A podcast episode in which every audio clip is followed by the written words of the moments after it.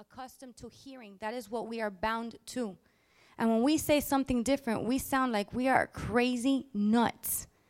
But that's okay, because the Bible says that what salvation for one is craziness to another person. But we are not here to hear what the world is hearing. We're here to say, look, there's a different way. That's why God's kingdom is coming to this earth. That's why we're here, to show a different light, to show that there's a different way, a way of peace, a way of order, a way of joy, a way that will bring God's peace in a home, that will bring a family to what it's supposed to be, to enjoy it, and not the crazy stress and the chaos that we're living of the next iPad, the next phone, the next, for our children who when they're one year old don't even know what that is. Just because they know how to press an iPad doesn't mean that they need it.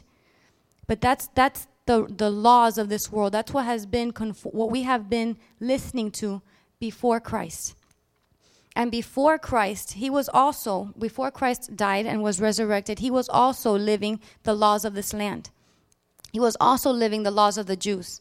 He was also doing what the, the religious times had told him to do.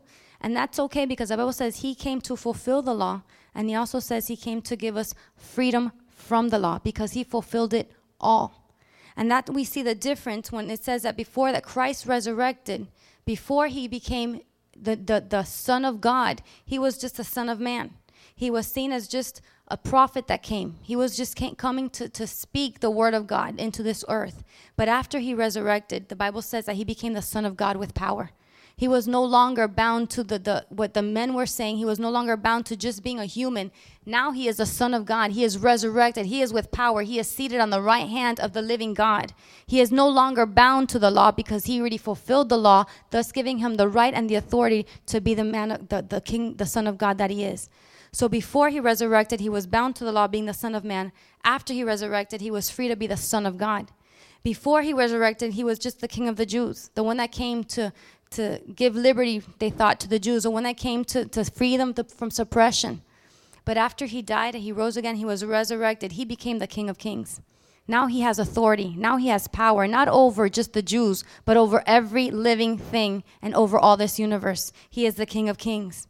Before he was resurrected, he was just the Lamb of God, the one that was coming to give himself as a sacrifice, to be slain for our sins and the sins of this world.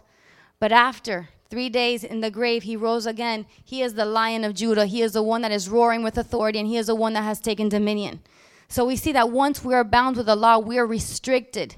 But once we are resurrected in baptism through his power, we come out different, free, but not just free to do whatever we want, free to do what we were called to do in the beginning. Be those women of God that God asked us to be, and that God made us to be in the beginning in the in the Garden of Eden, where he placed us with all of his image, where he placed us with full authority, where he placed us with a calling and a role and an anointing to do something on this earth. We are no longer bound to do what this world has told us that we have to do in order to be, quote unquote, successful. That's no longer us. That is no longer our mentality, nor is it our mindset. We are women of God, dressed in resurrection through him, and now we are free to do the will of God in our lives and to show the world what a true woman is, not the fake things that this world has said that we are. So the first role that we see is that when we are abandoned as a young child, we're we're no longer... Our fathers leave, our boyfriends leave, our friends leave. Everybody seems to be leaving us, and we feel abandoned. They told us, you know, you're not going to make it. Don't trust anybody. You're abandoned. You're not going to do anything. But after Christ, when we're resurrected, we are now called his prized possession, something that he treasures. It says in James one eighteen that we are his prized possession. He is going to hold us dear. Nothing, the Bible says, will take us out of his hand. Of his own will, he brought us forth from the word of truth, that we might be the kind of first fruits of the creatures. Next verse. What's the next verse saying? So then, my beloved brethren, let every man be swift to hear and slow to speak and slow to wrath. That's not the verse. In the, the New Living Translation, it says that we are now his prized possession. I might have that verse wrong. I'll look for it later. So before we were abandoned, we were like trying to hold on to something, trying to make something of ourselves, and trying to hold on to relationships, trying to make things last, trying to... Trying to, as the world tells us to do, if you if you do this like this, if you treat a man like that, if you if you you know make more money, then people will want to be with you. And we felt abandoned. But in Christ, we have a new name. In Christ, we are a new creation. We are the prized possession of our Lord and Savior, and no one is going to take us out of his hand, the Bible says. Before we were in Christ, before we were resurrected through baptism, we were bitter people. We were not understanding after we were abandoned. We don't get it. We don't trust anybody. We don't want to be nice to anybody. We're just hurt. We're bitter people. But after, Second Corinthians two fifteen, it says that we are a sweet savor, have the fragrance and the aroma of Christ. For we are to God the fragrance of Christ among those who are being saved, among those who are perishing. We're no longer bitter. We're no longer upset. We're no longer, you know, needing Botox because our, our foreheads are like, you know, with all the wrinkles. We don't need that anymore. Because now we have a sweet fragrance. We have the fragrance of Christ. We have Christ living in us. It doesn't matter what anybody has said. It doesn't matter if father or mother abandoned you. It doesn't matter if your husband left you, if your boyfriend left you, if your friends have left you. You have a God and a Savior that says, I will never leave you or forsake you. When your father and mother leave you, I will take you up. We have the one that is holding on to us, that's gonna, never going to let us go, that's going to make a way when there is no way, that's going to keep us in the palm of his hand. And now, because we know that, we are no longer bitter, but we have the fragrance of Christ. We can now be a, a, a healing and a comfort to those who need and feel bitter and abandoned. Before, we were victims, telling us that we couldn't do anything, that we're not going to amount into anything because you were hurt, you were abused, you were let go because you're no longer good, because you deserve what you have, because you're a bad person, and we felt like victims. But after Christ, Romans eight thirty-seven, I am more than a conqueror. God has given me his power. He has given me his strength. And I no longer just exist. I am more than a conqueror, than a conqueror through him who gave me strength, through him who loves me. Before, we were unstable, not trying to, not knowing what decision to make. What are you going to do when you grow up? Well, when I was two, I wanted, when I was four or five, I wanted to be a teacher. When I was six or seven, I wanted to be a doctor. When I was ten, I wanted, and we never know how to make a decision. What do you want to eat? Well, I think I want to eat pizza. Maybe I want to eat steak. Maybe I want to eat a taco. I'm not sure. Today I have a job, but now I'm, I'm super happy. Tomorrow I'm upset because a person looked at me wrong, so now I'm leaving this house, this job, going to another house. Then I finally move into the place that I like, and five months later, you know what? I'm moving out of this house because the rooms are too small. Always unstable. There's nothing, you they can't follow you. You're unstable, you're unsteady, you're going to the left or to the right. But let me tell you something, when Christ came, and he put his life in us. He gave us a new name, a new life. Now we're immovable rocks. You could tell me what you want to tell me. Say what you want to say. I know who I am by the power of God. I know where I'm going, and I know where I'm headed. My face is like a flint, and I'm going full blast towards it. And you can't move me from there. Because Christ in me, Christ in me made the difference. I am no longer bound to what I used to be. Now I am free to be the person that God has called me to be. Before, I was foolish, picking the wrong. How many people know those girls that always, for some reason, end up with the wrong guy? They go from guy to guy to guy to guy, and they're all the same. They don't change. It's the drug addict to the abuser to the alcoholic to the verbal abusive guy, and, and they don't get out of that. Making foolish decisions, not knowing which way is up, which way is down. And you tell them, and you tell them, and you tell them, and they don't listen for nothing. You try, because they can't see something different.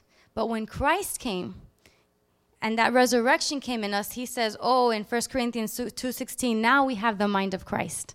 Now we have the wisdom of God. If anybody lacks wisdom, let him ask of God, who gives to all men freely. He's going to instruct us. For who has known the mind of the Lord, that he may instruct him? But we have the mind of Christ. God has given us his full word, his full instruction in the Bible, in the in his word here. People are always constantly asking me, what should I do? Open your Bible. Read it. It's there. He just doesn't just talk to me. He doesn't just talk to the leaders. He doesn't just talk to Clarita. It's here. Read it. It's all there. The full-blown expression of God's heart, mind, soul, will, intellect, and knowledge is here. It's all here. Read it. He has given it to us for us to take advantage of. We have the full mind of Christ. We are no longer foolish. We are no longer listening to the things that they have told us in this world that we need to become, or that we need to do, or the things that we need to make us happy. You do not need another Ferragamo purse. You do not need uh, an Audi. You do not need the, the next Michael Kors watch, although they're super nice. You do not need... You do not need that other pair of lucky jeans. It's not going to get you anywhere more than where you're already at. It's not going to give you any more fulfillment. It might look nice the first day. It stretches out. You gain weight. You can never wear it again. It's over. Sorry, men, but this is how we think. Okay? it's it's not going to do anything for you. I don't have to continue on in this foolish game of, of attaining something else, of, of studying another career, of getting a master's, of getting a, a, a P H D, of making it, it's foolishness. It's not going to get you anywhere. I have the mind of Christ now. Now I don't have intellect. Now I have wisdom. And you are not going to drag me back into that craziness, into that rat race. It's over. Before we were weak. We didn't know how to how to make decisions. We didn't know if somebody told us you're ugly, you're dumb, you're stupid, you're an idiot. We believed it. And we lived it. And we didn't think that we could make anything. We didn't think that we could get ahead. We didn't think that we could stand up. We didn't think that we could become someone. We didn't think God could use us. But Christ came. He defined us, gave us a new name, gave us a new meaning. And he says, let the weak say, I am strong. Because it's not my strength. It's not your strength. It's not your husband's strength. It's not your teacher's strength. It's not anybody's strength. It's God's strength. It's the all-powerful, almighty creator of the universe. It's his strength, his power living in us and through us. We no longer have to look at to see how I could look or make myself look strong, have the best comeback, be the first one to speak, be the first one to put someone down, claim my rights. I have rights. You know, I was watching one day, again, sorry, men, I was watching uh, uh, that program, What Not to Wear. And for you men, don't worry about it. Women know what I'm talking about. What Not to Wear. And they always put like a little short biography of the person before, you know, how that, and then they show you that we, what they're wearing. And I missed the first, you know, five minutes of it where they show the biography. And I saw this lady coming around, and she's they're taking her clothes, and you can't wear this, and don't wear that. And she's upset, and she's getting really, really, really angry. And she's like, I want to speak to the producer. I have rights. I know what I could do, and I know. And I'm looking, I go, this girl has to be from Miami. Has to be. She has to be from Miami. Her attitude, you know what I'm talking about. It's just Miamians. You know Miamians. Okay? She, I go, she has to be from Miami. So the thing, the show ended, and then Joaquin wasn't in town, so I can't get to sleep. So I saw another program, another program, and then it's two o'clock in the morning. I still can't fall asleep. And then the repeat of that show came on. That's how late it was. And I finally was able to see the beginning. Guess where she was from? Because we have been taught that you cannot show weak, that you can't belittle. You, you have to strong and say and demand. And if you speak loud, and if you use the right words, and if you use the right influence, and if you say the F-bomb a couple of times, then you'll have respect in this man's world. And that's that's a lie. Because God gives strength to the weak, true strength. One that doesn't have to raise their voice. One that doesn't have to act with an attitude. His power, his authority in us is seen as soon as we walk in a room, because it is not ours. It is God's through us. And before, we were super. I don't know if you've heard, in, in English, in Spanish, they say a, a phrase, una cara dura. They, they, they, they've gotten so accustomed to getting, you know, beat in life. And, and, and they've gotten so accustomed to being hurt and being told so many things that you just get hard. And your heart is a heart of stone. You don't cry anymore. You, nothing phases you, apparently. You're just hard. And you don't want to know anything. But Christ comes, and he changes you. And the Bible says that now he's given you a heart of flesh in Ezekiel thirty-six twenty-six. Ezekiel thirty-six twenty-six. I will give you a new heart and put a new spirit within you. I will take that heart of stone out of your flesh and give you a heart of flesh, which means a moldable heart, one that God could transform, one that God could change, one that God could, you know, take out and put in. It's no longer that, that hard heart that when he touches it, it crushes. It's stone. Why am I saying all these things? Because I want you to realize that you are no longer bound to what they have said you were. Now you are free to become who Christ has said you are. And these are all just a couple of things of what Christ has called us to be. We are no longer bound to what man has defined woman to be. We are now free to become the woman that God has called us to be. And that woman is a powerful woman. A woman that God created in the Garden of Eden to take dominion, to take authority, to rule with her, with, um, with her husband. The one that's called to multiply this earth and show God's glory on this earth. We were not called to show the glory of man on this earth, nor were we called to show our own glory. At the end of the day, you might have career, you might have power, you might have money, you might have a huge bank account, and whose glory are you showing but your own? And at the end of the day is nothing. But when we show God's glory, when we show God's power, when we show God's goodness, when we show God's grace, when we show God's mercy, God's authority, we change nations. We change the course of history for our families. We change generations. We are no longer having our children being bound to the same lies we are bound to. We are now free to let them go to what God has for them. They are free to be the pur- they are free to do the, the purpose that God has called for them. So the first thing that we see in, in what a woman is, is first of all, she's a woman of God. She's made in the image and in the likeness of God. We're no longer bound to the laws of this land. We're no longer bound to the lies of this world. We are now free to become the women that God has called us to be. And the second thing that we are, that we're going to look at today, is that women of, uh, a woman is a wife. In Genesis two fifteen, going back again to the beginning, because that's where it all started. It says, "And the Lord God took the man and put him in the Garden of Eden to dress it and to keep it." Now I'm going to take a second right there, because I want you to realize what has happened in this earth is that God created man and woman, and he gave them both, when he separated them, a different role. And he created man to keep the garden. Now that word keep, and we need to figure this out, because if we don't know this, then we don't know what our role is. That word keep means in Hebrew is shamar, which is not just tending a garden, but is to protect it, to guard it, to watch it, to preserve it. It implies that there's an enemy and there's danger, and Adam, which was man, is responsible to guard and to protect that garden.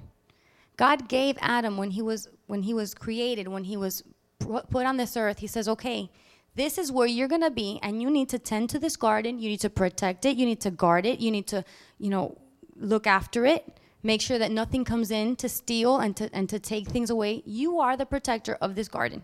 And we've heard that being preached here, and we know it. We've heard the men that are not here, or the ones that are here, have heard it time and time again. Your wife is your garden. Tend to her, protect her. You were called to be that protector. You were anointed, and you have the authority. The men have the authority to be that protector, the one that looks after, the one that guards, the one that brings in, you know, the kill. He is that that that that person. That's what God ordained him to be. But then in verse eighteen, in the same verse, in the same chapter, I mean, it says, "And God said, it's not good that man be alone. Let me make a helper comparable to him." And that's where we come in. That helper, or that word in, in Hebrew is helpmeet. And the word is ezer. And that word ezer is used twenty times. Only twenty times in the New Testament. I mean in the Bible, the entire Bible. And I'm not going to give you all twenty verses. I'm just going to give you a, f- a few of them. But that word ezer means not just to be a helper. It describes who God is. It's described when you need someone to come for you desperately. It means that when you're in a life and death situation, you need that help. If you don't have that help, that lifesaver, you're just not going to get it. You're not going to make it. You're not going to get to where you are. And that's what women are called to be, a helpmate, someone to be just like God to this world, to the man next to us, to what the purpose is. A helper is a person who contr- contributes to the fulfillment of a need or furtherance of an effort or a purpose. We are been we've been looked at a lot of times as a helpmeet. Oh, I'm just a helper. Oh, I'm just a helper. You know, that that's the, the look or the feel of the, what man has given woman, or even in the church, what they have said, you're not just a helper, you are a warrior. You can go out and you could fight the battles and the spiritual battle and the spiritual armor and take up your sword and start slaying dragons, start slaying demons. You know, you're just you're not just a helper. Well, guess what? You were called and ordained by God to be a helper, to be the one that helps someone fulfill a purpose and a calling. And that is not lightly, because that's the same word, and every single time it's used, it's the same word that is used for God Almighty to help the people in Israel. And the last time I checked, God is not just a little helper. He is the one that brings things to fruition. He is the one that makes things happen. He is the one that pushes forward. He is the one that makes a way where there's no way. That's who we are called to be, not just a little helper in the kitchen. We are called to be a lot more than just a little helper. And that's what the world defines as a helper, but that's not what God has defined as a helper. It says in Deuteronomy thirty-three seven, "And this he said of Judah, hear, Lord, the voice of Judah, and bring him to his people. Let his hands be for, for sufficient for him, and may you be a help against the enemies." That's the same word used there, ezer. Deuteronomy thirty-three twenty-six, "There is no God like the God of Jeshurun, who rides the heavens to help you and is an excellency on the clouds." It's the same word. It's the God that comes to help and to save. "Our soul waits for the Lord," Psalm thirty-three twenty says, "for he is our help and he is our shield." It says in Psalms one forty-six five, happy is he who has the God of Jacob for his help, whose hope is in the Lord his God. That word help, that word Azer, that women are called to be, is not just a mere pobrecita. It's, it's the calling of God. It's who God was. It's who God created. Like we said in the beginning, we are made in the image of God. That helper, that part of the character and the personality of God, of helper, that's who women are. That's who we are. That's why we can do so many things. That's why we could multitask the way we can, that we could talk on the phone, change a diaper, cook dinner, and pick up something with our foot at the same time. That's why we could do these things. That is why you put two people, a man and a woman, in a position starting off in the beginning, in the same position, working at the floor of a company, and in, within six months, she's the manager, and he's still working at the floor of the company if he has not gotten demoted. Because that's who we were called to be. We are called to excel, to be excellent. That's not a bad thing. But we have a different role in this life, and what God has placed in the Garden of Eden, in the image and the almighty likeness of our God, we're just two different people. Anointed, called by God to, to, do, to do two different things. And one of the things that we were called to do is to be a helper and a helpmeet, a, a, a, a, a helper. Someone that's called to help fulfill the purpose of another. And a lot of times we're thinking, well, I'm not married yet, or I'm not married, or, you know, I lost my opportunity, there went that. No, let me tell you something. Mary Magdalene was not married. She was not married, and we see her in the four Gospels, and in the four Gospels does she say she was married anywhere. You can't find it. But she was there alongside Christ and his disciples and his followers, helping financially, helping physically, serving, doing whatever it took to make sure that Christ did what God had called him to do. And she was not married to him. But she was a woman who knew her role and her place, that God had called her for excellence to help. She did it to the T. She was a perfect helper, fulfilling, helping Christ fulfill the mission that God had placed. And then after, the one that Christ came to and says, listen, go and tell everybody I'm alive. It wasn't, you know, it wasn't Peter. It wasn't Thomas. It wasn't any of the men. It was Mary, because she was faithful and she was excellent in her role as a woman. God called her to go and tell everybody else, I'm still alive. And she was there in the beginning, and she was there after. After he left and resurrected, he was in, she was in the upper room, and she was faithful, because she was going to ensure that the calling that God had on her life to help fulfill the mission that Christ had on this earth was fulfilled, and she did it with excellence, and she wasn't married. So women who are single don't have an excuse of saying, well, I'm not married, I don't have to be, a, I'm, I'm not that yet. Don't be a lady in waiting. I, you know, for years, we heard lady in waiting, lady in waiting, lady in waiting, lady in waiting. And yes, it's good. You need to be a lady in waiting, and that's a great book, and that's wonderful. But we've turned that lady into waiting into a lady that's sitting and doing nothing. While we have time and you're single, to go out and fulfill the purposes of God. And, and what is God calling you to do in the church? What is God calling you to do in ministry? What is God calling you to do if you're part of this church? What are you doing? What is your role here to f- make sure that what God has called this church, this pastor, this vision to do is being fulfilled? You don't have to be married to fulfill God's calling upon your life as a woman. And as you're doing what you're doing, God's going to bring someone. Praise the Lord. You better go under what his mission is and find out what it is, because you were called to help him get there. So if you're with a man that just because he calls himself a Christian, he has no idea where you're going or what he's going to do in life, let me tell you something. You're going to be wandering around for a very long time, not knowing what's up or what's down. That's why it's so important to find out that the man you're going to marry knows where he's headed and knows what he's doing, because you're going to come under his mission. Sub, under, mission. What's his mission? Then you're going to help him fulfill. Because if he has no idea, don't go near him. He's going to have you wandering for years. You'll be in one church to another church, from one ministry to another ministry, from one pastor to another pastor, fulfilling nothing.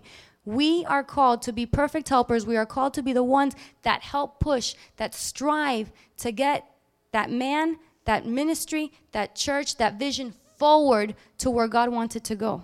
And anything less, Any any career opportunity, any any vacation, any clothes is second to what God wants to do.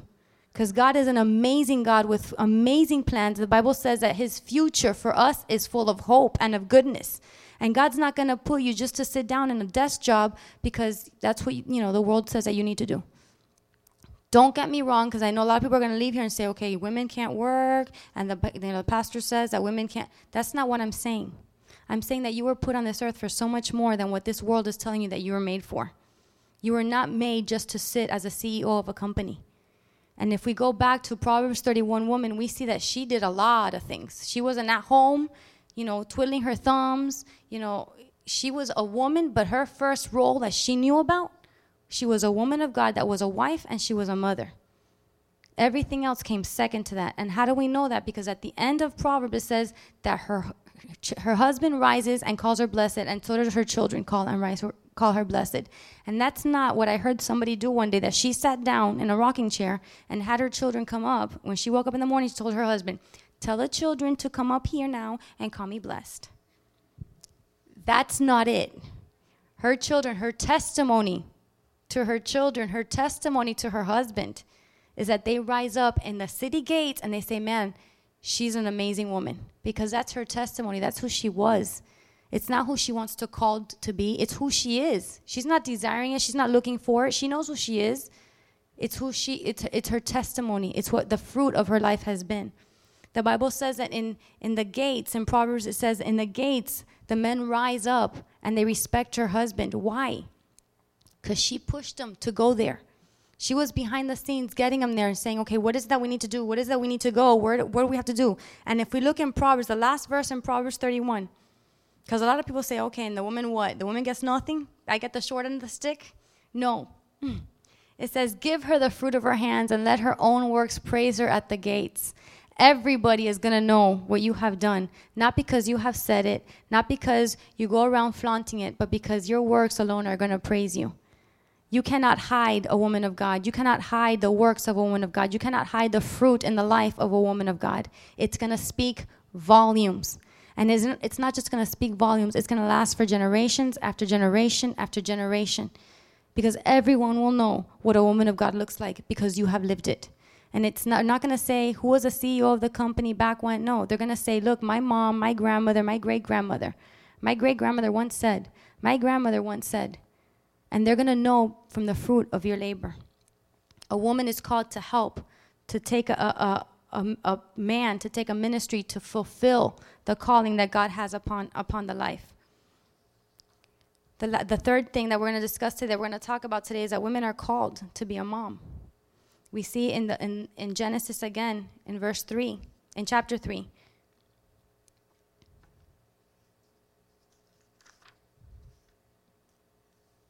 Verse twenty, and Adam called his wife, his wife's name Eve, because she was a mother of the living. It is in our D N A. It is in our nature. It is who we are, to be fruitful and to multiply. You can't hide that. And I know a lot of women are barren. They can't have children, who have not been able to have children. But it is in our D N A to bear some type of fruit, to bear some type of children. And that's where spiritual moms come in. And they're always caring and nurturing for, nurturing and, and caring for children. But women nowadays, like I said before, they've been put in a place where, you know, our mom's not needed at home, or don't worry about it. I'm going to, you know, the man's going to stay home and, and be the dad, you know, stay-at-home dad. And, and that's like the new thing now. But you can't replace a mom in the home, and that's not what God called you to do. And the influence that a mom has over a child will outlast any job, any career opportunity, any car. And if you don't believe me, there is a man who, when he was little, had his mom had a, a an affair or met someone, and he had, they had a baby. He left her. She married somebody else. But this woman would always teach her the things that her the baby's father would always want to know, like the, the the things that she liked about the father, the philosophies, the books that he read, that he, the books that he wrote, his way of thinking, his way of being. Even if when she was with another man who was taking care of her son, that she married, that he took her to, took him to another place for a better opportunity and a better life, she got upset because it was contrary to the philosophy of the baby's father. She took him away from that, and she kept instilling in him, this is what your father said. These are the writings of your father. This is how your father thinks. This is what you're going to do. This is how you're going to be. This is how you're going to behave. This is what you're going to change. This is how you're going to do something different. And that man, when he was sixteen years old, his father passed away, and he went to the grave of his father, and he says, I'm going to finish what you started. And that philosophy of that man is living today in President Obama. One woman, one woman influenced her son, who saw a man for three hours one day, influenced to him a place that his thinking is completely what his father that he met for three hours was. And he promised, I'm going to fulfill what you started.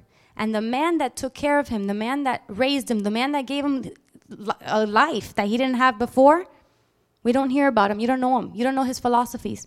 Because a woman was able to influence a child in that way. That is the power and the influence that women have. That is the power and influence that a mother has over a child, making true the statement that the hand that rocks a cradle rules the world. You can change the world by the way that you rear your child. You change the world by the way you influence your child. The Bible said, we read earlier, that God, that the the, the, the curse on the on, on the serpent was that he was going to put enmity between the seed of the serpent and the seed of woman forever. And we're like, what are you talking about? What is that? That doesn't make sense to me. Let's go real quick. I lost my notes here.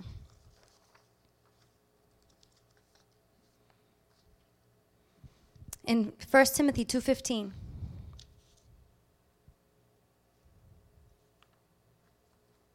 First Timothy two fifteen, it says, notwithstanding, she shall be saved in childbearing, if they continue in faith, love, and holiness, with all self-control. How does one tie one thing tie to the other? How how is this, you know, putting enmity between seed and, and the bruise the head? I don't get it. And then it says in Malachi two fifteen, but he did not make them one, having a remnant of the Spirit. And why one? Because he seeks godly offspring. Therefore, take heed to your spirit, and then none deal, deal tre- treacherously with the wife of your youth. The children that you have are the ones that are going to, like I said, save this world. You're going to be saved. This world is going to be different because of the children that we have. And we have been taught now, or we've been uh, fed this lie or, or this philosophy is you can't have children, or only have one, or don't have more than two children, or this world is too corrupt, don't have any more kids, or are you crazy? The financial burden is, is too much, and, and what are you going to give him? And he's not going to have the things of life, and don't have children. And, and, and it's like people are putting off having children older and older, till they're older and older. In Spain, they're paying people to have children. They're paying people in their thirties to have children because nobody wants to have children. And if we have the mind of Christ and the understanding of Christ, we'll understand that this bruising of the heel and that this head that's going to be crushed is going to be done through our children, that we're going to teach with godliness, sobriety, and with love. That our children are the ones that are going to stand up in the next generation to bring God's kingdom to this earth. That's why it says if, it says if we continue in love, in faith, and in holiness with self-control. The only way this world is going to be saved is that there's godly women who will rise up and will teach and train children, not in the ways of this world, not in the philosophies given to them in, in colleges, not in the philosophies of humanism, but women that will rise up and say, this is the mind of Christ. This is what you were created for. This is what you're going to do with your life. You're not going to be like them. You're going to be different because you are called to be different. I tell my children all the time, you are not going to fit in. Don't try to fit in. Don't act like this. Don't try to act like them. Don't wear your hat backward. Don't do it. Why? You're not going to look right. Why? Because you're not like them. You never will be. This is not who you are. You are a child of God. You have been chosen from before. From before the foundations of the earth, you were chosen. You were called to do something greater than wear your hat backwards. You were called to be a man of God, to serve his generation, and then go and serve the King of Kings and Lord of Lords and be an authority and rule and reign in the universe. You are not just called to be part of a world with their hat backwards. That's not who you are. But when you have women that are out in the street working, trying to make another dollar and having somebody else train their children, the philosophy of that woman is what's going to be training your child. The Bible says in Proverbs twenty-two six, we all know it. We've all seen it in baby showers. Train up a child in the way you should go, and when he is old, he won't depart from it. Who's teaching your child? Not just teaching and instructing. Who are they watching as an example? Who is the person in front of them day in and day out? Do you want them to be like that? Do you want that person to, to do you want your child to model that person? I, there was kids that uh, that were at a baseball game, and they're going and playing baseball and playing baseball, and they're just with their friends, and even the mom and the dad are there. And the kid comes home saying and acting the same way as those kids in baseball. And you're like, where did you get that? They're being trained up. They have an example in front of them.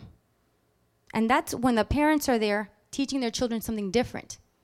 We have the example of George Carrigal, who went to uh, cut his son's hair, Julian, and he went to grab David that was on the seat. He just went to grab him, and when he turned around, they were putting this mark, a line here in Julian's head. They were shaving it with the, those lines. George got so insulted and said, "How dare you disrespect me without even asking me what I want on my four-year-old's child, on my four-year-old's head?" Everybody has it like that. I thought you'd want it. Well, he's not everybody. I'm training him to be something different. I'm training him to be an example to those thirty-year-olds over there. So I don't know what you're going to do, but you're going to change that kid's hair.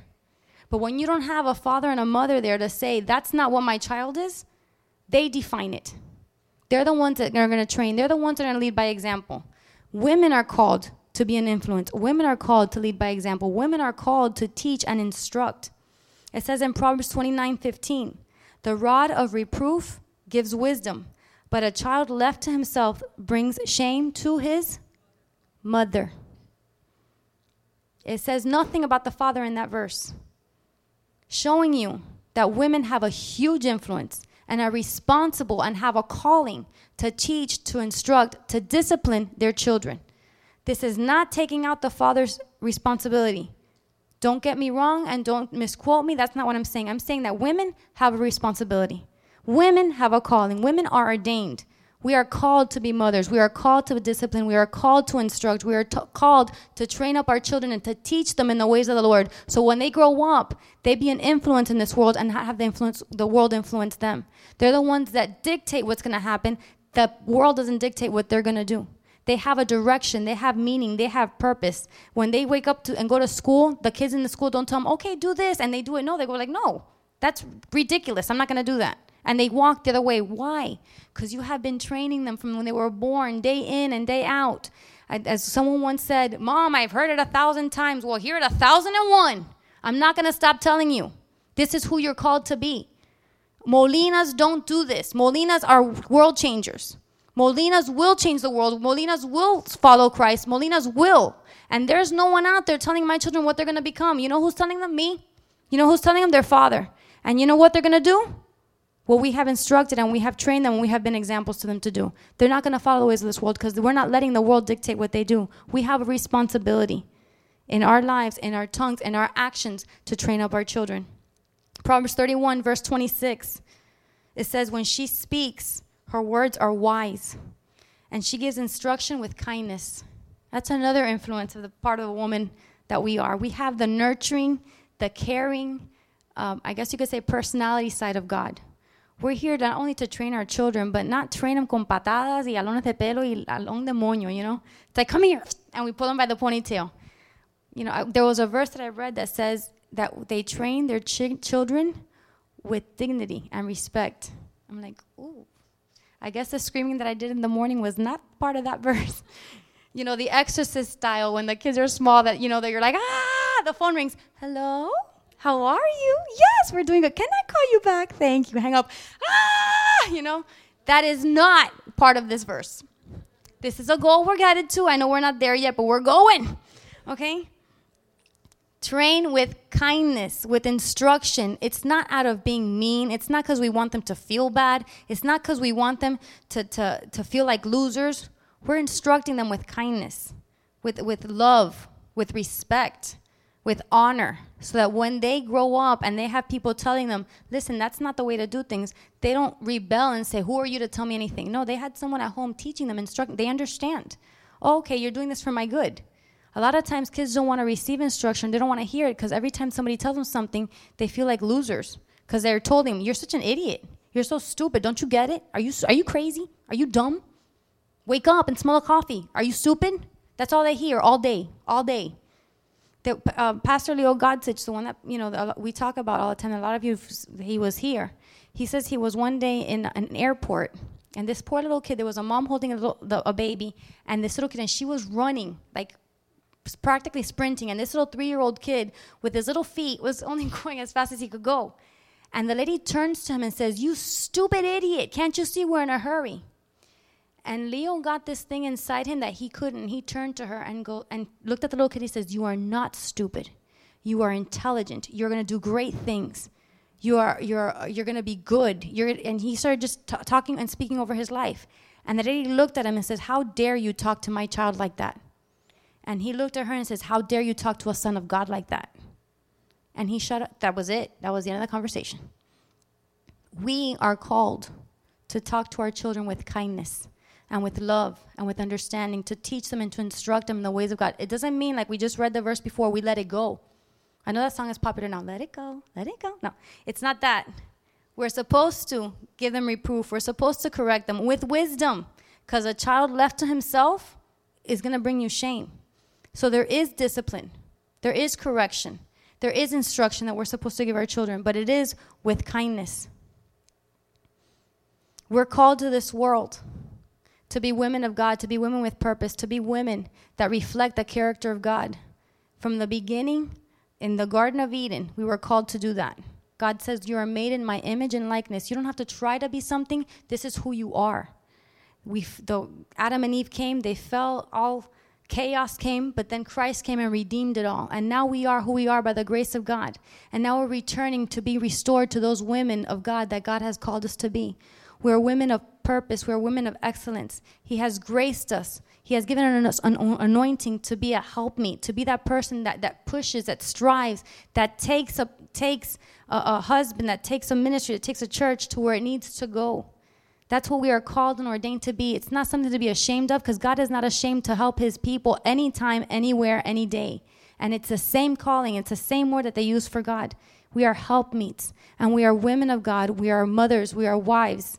This is who we're called to be. We're called to change nations, and that's how you change nations, and that's how you change this world, by letting the character of God, the righteousness of God, the truth of God, the peace of God come into our lives, the the the, the justice of God, the reality of God being seen in us. As the musicians come up in Ezekiel sixteen forty-five, the disgrace came upon the people of Israel, and it said, they're going to quote you, and this is going to be the new thing that's going to be said. You're your mother's daughter. You're loathing your husband and your children, and you are, your, are, are the sisters of your sisters who loathe their husbands and your children. Your mother was a Hittite, and your father was an Amorite. God was speaking here to the women of Israel, and they're going to say, your, your daughters are going to rise up, and they're going to say, look, that's just like her daughter. She's acting just like her mother. She hates her husband. She hates being at home with her children. She hates listening to her husband. She hates doing anything that she doesn't want to help him. She wants to do her own thing. And where it says that your mother's a Hittite and your father's an Amorite, that's speaking of the gods of the Hittites and the gods of the Amorites. And wherever you start worshiping, and the, where you start feeding, and where you start um, sacrificing yourself, that is the God that your children will sacrifice and the God that your s- children will worship. When you start doing the things of this world and you start following the the the insanity of, of get more and and and, the, and uh, the, not the traditional family anymore. Now it's a new kind of family. A B C's new slogan, a new kind of family. It's different. Don't be antiquated. It's you know the twenty-first century. When you start following and worshiping that and giving yourself to that, that's who your children are going to become. And not only do they become that, they will be sacrificed to that altar. And your children will rise up, and they won't call you blessed. They're going to hate you, and they're going to loathe you. And everyone's going to look at the shame and the disgrace, and they're going to say, yeah, yeah, that's that's her, that's, that's her mother's daughter. That's who she is. Because we didn't want to rise up and take on a new mind, the character of God, the image of God. We have been fed, like we said before, so many lies. And we read all these verses of who we are now in Christ, who God has redeemed us to be, who God restored us to be, that we're no longer bound to the laws of this land. We're no longer bound to the things that men say women are. We have learned that we're different, that God has called us a new creation, that God has called us from the beginning. He's restoring all things. Just like he's restoring man to his rightful place, he's restoring the woman to her, her rightful place. And it's one of, of character. It's one of... of coming and rising up to the, the calling of being a wife, one that's rising up and calling to be a mother. And who cares what this world says? Unfortunately, the Islamic people, the Muslims, know about having children, and they're having ten, twelve children. That's how they're taking over nations. And Christians only have two. The world is too bad. Only have two, because we don't understand that we're going to be saved. Our world is going to be saved through the children that we bring up, through the children that rise up in righteousness, in truth, in honesty, in integrity, in faithfulness, in mercy, in grace, in love. Those children are the ones that are going to change the next generation. And if we don't stand up and raise those kids, somebody else is going to raise them, and it's not going to be pretty, because we've seen it. I, for one, am one that, and my husband and one that will not cower and will not change what the direction of my children are going to be. We're going to serve tooth, hand, nail, and foot, whatever we can. We're going to fight to let the image of God be seen in us. We have been, and we're not going to stop. I've always said we're not going to change the standard because my children change what they want to do. You don't want to follow it? I'm sorry, we're going forward. And if you come or don't come, that's your problem, but we're going forward and we're not changing what God has said just to accommodate your fancy. It's not like that. God is not going to change. He's the same yesterday, today, and forever, and His word will stand true, the good things and the bad things. And to finish off, the great news is, in Isaiah sixty-two, one through four, it says, "For Zion's sake will I hold my peace, and for Jerusalem's sake I will not rest." Isaiah sixty-two, verses one through four. "For Zion's sake, I will not hold my peace, and for Jerusalem's sake, I will not rest until the righteousness, therefore, goes forth as brightness, and her salvation as a lamp that burns.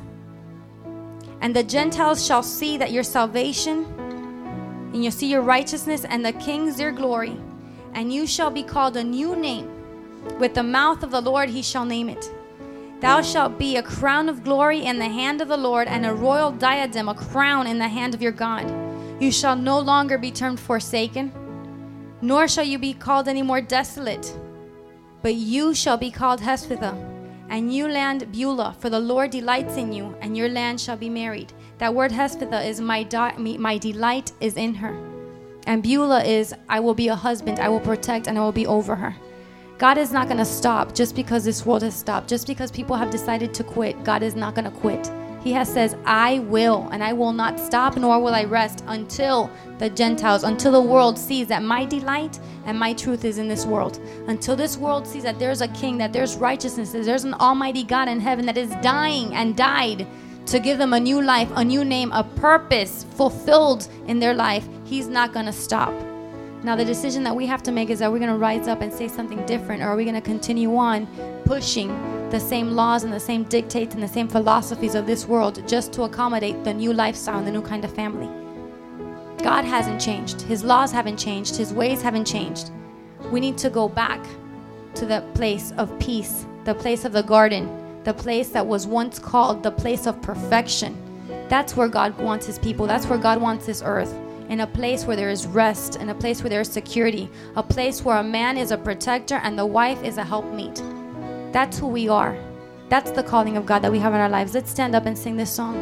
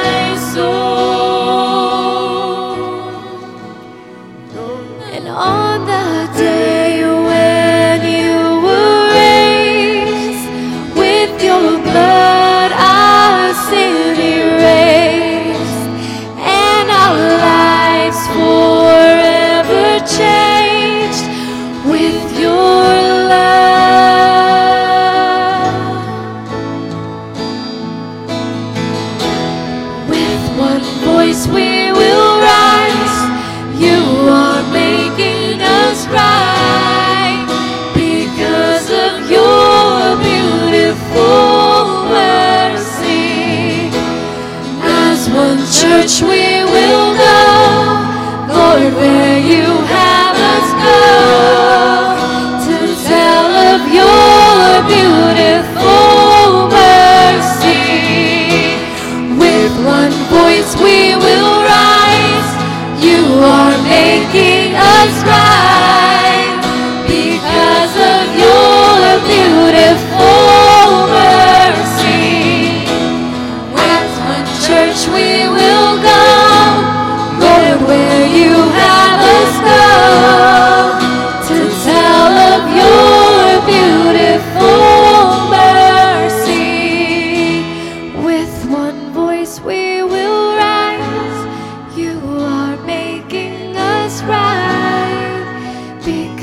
because of your beautiful mercy.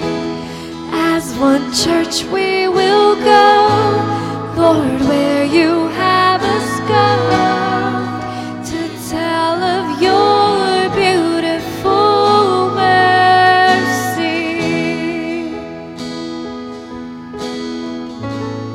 Father God, you have spoken, O God. You have made clear, oh God, the calling, the righteous calling, the heavenly calling, the perfect calling, oh God, that you have given to us, your women, Father God. Today, Father God, as we have heard your truth, Lord, let it set in as reality, oh God. Quiet the voices of the enemy, quiet the voice of the liar, Father God. For we are not what this world has defined us to be, but we are your women. We are your helpers, Father God.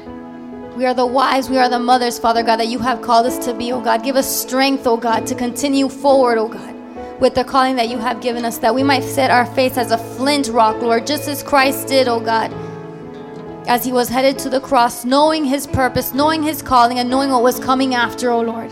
That we might be those women, oh Lord, that will be an example to this generation, oh Lord, called to change this world, Father God, called to show something different, Father God. That we might be able to portray and show, Father, your image, your glory, your goodness, Father God, that all may want, desire, and want the fruit, Father God. That they might see the fragrance of Christ, Lord, within our homes, within our families, Lord, in our work, in our schools, oh God, wherever we may go, oh Lord. Let your name be lifted up. Let your name be exalted. Let your image, your grace be seen through us, oh God. That all the world might know that there is a God, oh Lord, that desires to restore humanity to where it was called, where it fell from, oh God. That we might stand up, O Lord, that we might rise up, O God, that your light might shine bright in the midst of this darkness, O Lord, that we might bring peace and order back onto this earth, O Lord, that your kingdom come, let your will be done, O God, on this earth as it is in heaven. We glorify you, Lord. We praise your name. We give you all honor, all glory, all thanks, and all praise, O God, because it is not in our strength, but it is in yours, O God. We praise you and we give you thanks, and in your precious and holy name we pray. Amen. Amen. Give God glory. Hallelujah. We'll be here on Sunday, tomorrow night as well, in Spanish, and Sunday the pastor will be back. God bless you.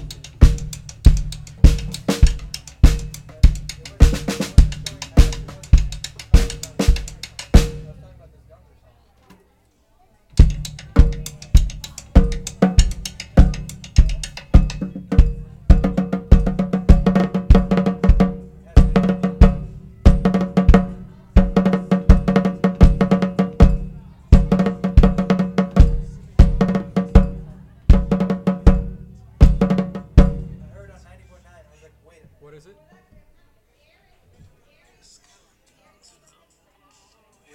Israel comes to Israel, right? Israel?